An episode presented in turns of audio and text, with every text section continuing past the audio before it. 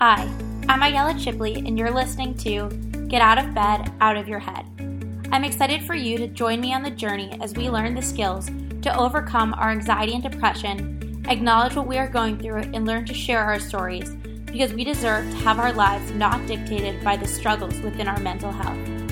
Whether you're focusing on yourself or helping others, I can't wait to help you get there through sharing what I've learned in my own struggles my own studies, or interviewing top experts in the mental health field, many of whom have struggled with this on their own. We are on a mission to own our story and own our truth, to live life on our own terms. This isn't a podcast I had planned to do. Um, it's late at night. I'm sitting in my bed watching a show. Um, we're day 16 in quarantine. And I saw New York City in this movie. And it made me think. It made me think that I, right before everything happened, before the coronavirus, before everything went crazy, I was ready to move out. I was ready to leave New York behind. I had said New York it New York is something I can live without. Because I think I look back and New York, in New York, I have seen the highest of highs and the lowest of lows. And I have been told I love you. I have been broken up with. I have seen disappointment in the form of business and jobs and, and school and also light in that in friendships that have been made and friendships that have been made stronger. So it's interesting as I lay here and I, I watch this movie and I see New York in the skyline, I wish with all my heart, like truly with all my heart, I could go back to the way things were in New York. Um, when I could go to my friends' apartments and, and see my friends, and when I could go to restaurants and go on dates, even if that meant getting my heart broken. Um, where I've had to deal with crisis or especially in my job, like seeing the pain that my clients have gone through because of the system within New York, like that has been so heartbreaking for me.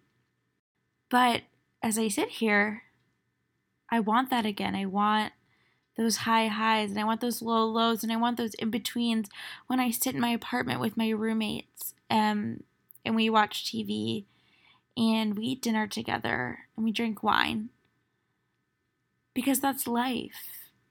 And it's so interesting because I really thought I had I had come to terms with leaving that life behind until I actually am in the moment where that life is no longer available to me. And it's so hard for me. It's like not having my friends and everyone around is is really really sucks. But it also gives me a perspective shift that I didn't I didn't think I would ever feel. And I didn't think that I would miss this life that much. I knew I would always miss my friends, but I didn't think I would miss life the way I do. And that perspective shift is something that I think I will take to my heart for years and years. Because when you lose something, you that's that's when you miss it. And we've all lost it. We've all lost New York. Everyone who's in my friend group or in my extended friend group, we all experience New York in this way, um, where we all see each other on the weekends and we connect and we have fun and we do all the things that we love to do. And we don't right now. And it makes me think that we all have this perspective shift. We all have this desire for connection because that's what we're hardwired for. Human beings are hardwired for connection. And it's it's a hard time right now and we're all experiencing it. But if it means that we can come back in hopefully a few months, not a year, and have that appreciation for each other and for our city that we have such a deep connection to, which I mean, I went to high school in this city. I moved here. I moved to the tri-state area when I was when I was ten.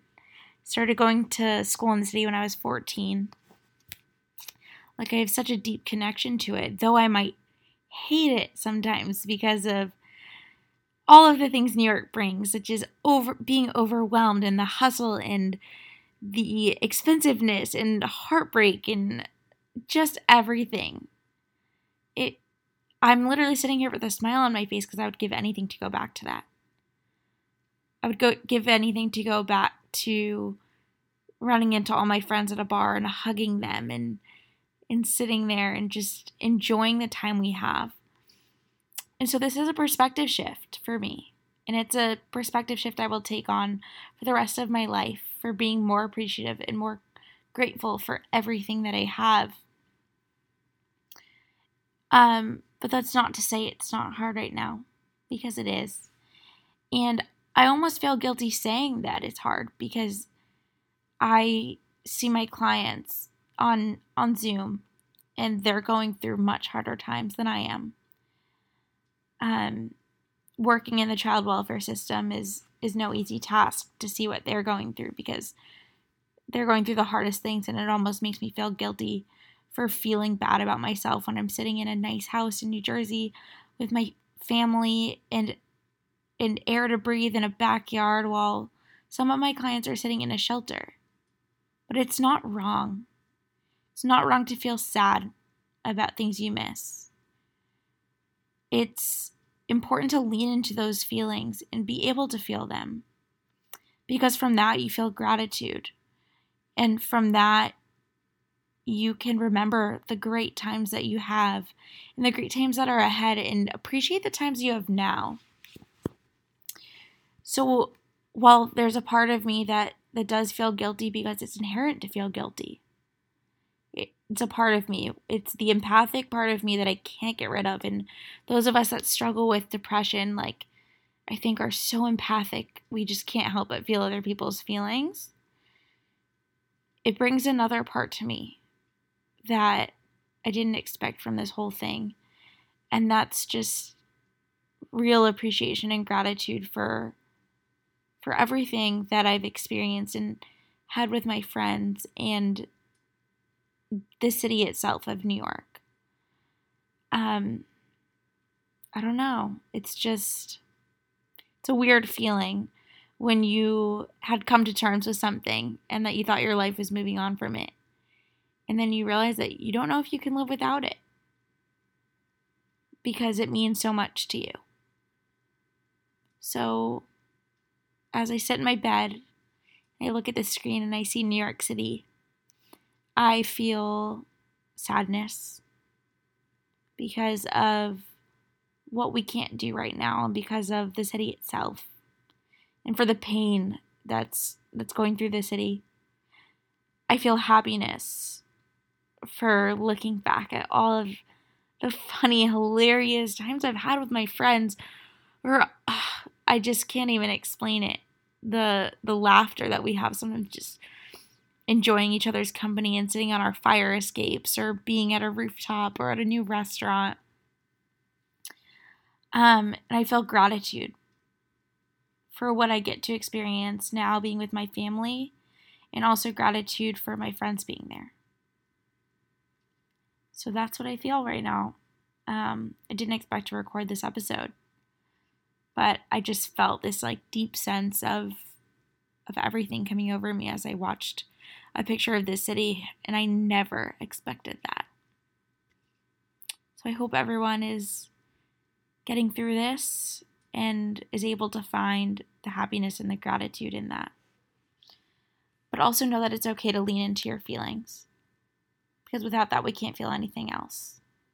Be true to yourself and be true to who you authentically are, because without that, we're not being seen for who we truly are. I'm so inspired that you've joined me and so many others by listening to this podcast in our fight to overcome our anxiety and depression. If you know someone that could benefit from this message, please share this podcast with them so we can change the lives of the people we love together. If you want more help for yourself, so you can finally live life on your own terms without feeling crippled by anxiety and depression, then I hope you'll let me help you further on your journey. You can do this by going to www.anxietysecretstoolbox.com to access the key tools and strategies you need to gain control over your anxiety and panic attacks. We are on a mission to come together to own our story and truth and help others do the same in this movement to live life on our own terms.